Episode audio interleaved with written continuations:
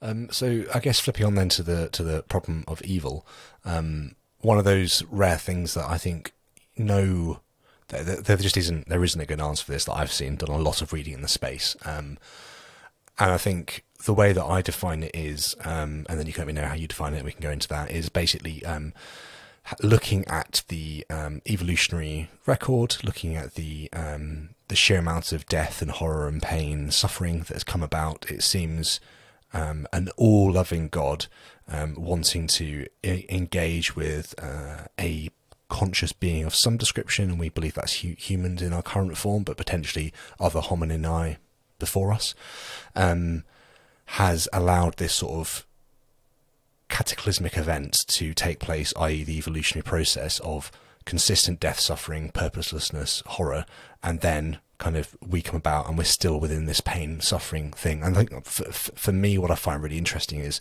um, I'm not a big proponent of it, but I really find the idea of stuff like antinatalism to be actually quite a good way to look at the problem of evil because uh, an antinatalist would turn around and say, you know, the, the the value one gets from life isn't worth against the, the sort of you, the sort of debt you get from the suffering doesn't pay enough. There isn't enough worth with against the, the enough worth in pleasures and enjoyment against the debt of suffering and, and, pain that one experiences. Therefore, is it right to bring humans into the world and actually potentially not? If you're an antinatalist, I'm not saying I am. I just find it an interesting puzzle piece as we've been mentioning to look at the problem of suffering because if we are saying that even just on an individual basis, the suffering doesn't outweigh or doesn't help towards the the pain, the pain doesn't outweigh the suffering, basically, then that's interesting. But also the sort of you know evolutionary span I find to be one of extreme horror and suffering until we even get to some conscious being that would be viewed as being able to engage with a god. So that's how I view it. But obviously, Philip, you're the one writing the book. How do you define it and how do you explore it?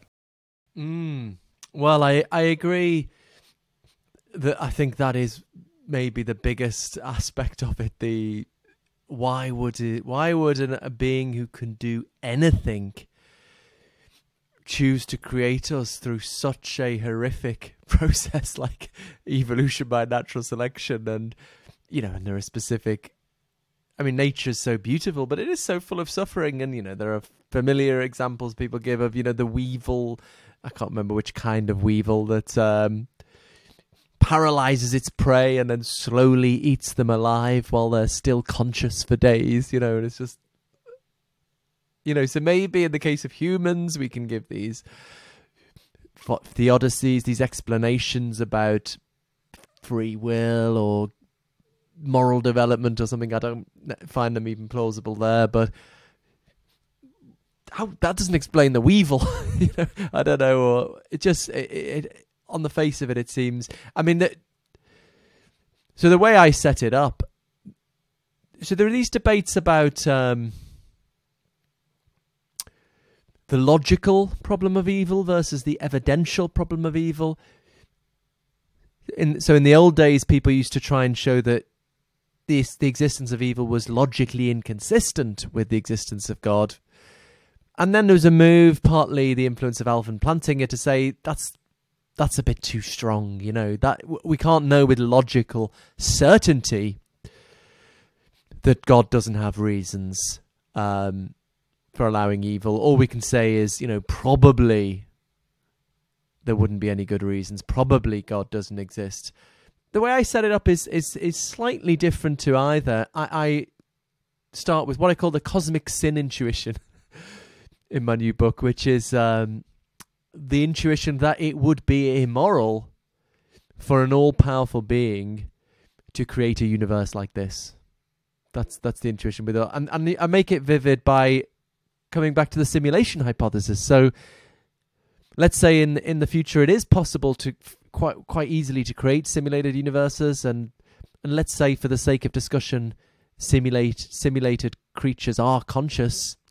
Presumably, if the civilization was reasonably civilized, they would have ethical boards to determine when you can you know create a universe if you you know you have to apply for them if you want to create a universe for some experimental purpose and suppose someone you know says oh, i'm going to create a universe a simulated universe like the one we live in i think the ethics board would say What, are you joking? What? With all, look, there's hurricanes and suffering and weevils eating.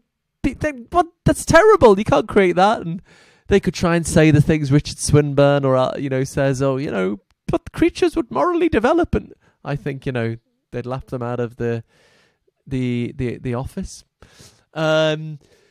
So now, so so so, how does this fit in? So I'm not saying we know with logical certainty the um this cosmic sin intuition that it's wrong, but to it would be it would be wrong for an all powerful being to create a universe like this. But it seems to me a pretty solid intuition. That's all, you know, as solid as any other moral intuition, and I think is very good reason to believe it. Uh, even though we, we can't know for certain, maybe there's factors we, we, we are not open to us. But all we can ever do is, like any moral proposition, try and make the best guess we can. And it seems pretty solid to me, and it does logically rule out God. If that if that proposition is true, that it would be immoral for an all powerful being to create a universe like this, that does logically entail. So I don't know with logical certainty there's no God because I don't know with logical certainty that proposition is true. But if it's true, it, it logically follows God doesn't exist. But um, just just finally, I mean, you can comment on that if you like. But just finally on the um, antinatalism issue, I also discuss. I, I start off my book talking about antinatalism, which is fascinating and depressing, and but that actually does make a difference to the God of limited powers possibility. So, so the God of limited powers possibility is, you know, um, the idea would be the omni god can't exist because they could the omni god could have created a better universe, right? But if there's a god of limited powers, maybe maybe they this is the only way they can create intelligent life. So that you know, as I say, God is like, oh, I'm sorry about the weevils and everything, but this this is the only way I could create life. And if you're an antinatalist, you'd say well, you still shouldn't have done it because it's not worth it. Uh, but I think I, you know, I'm I'm not at the end of the day an antinatalist. I do think it's it's better to have life with all the suffering than none at all. So I do hold out some possibility for the designer of limited powers. Um, what, what? If you enjoyed this clip, then head on over to Locals to access the full conversation right now. Supporters can access the video version, and everyone can access the audio only version of the conversation. I'll see you over there.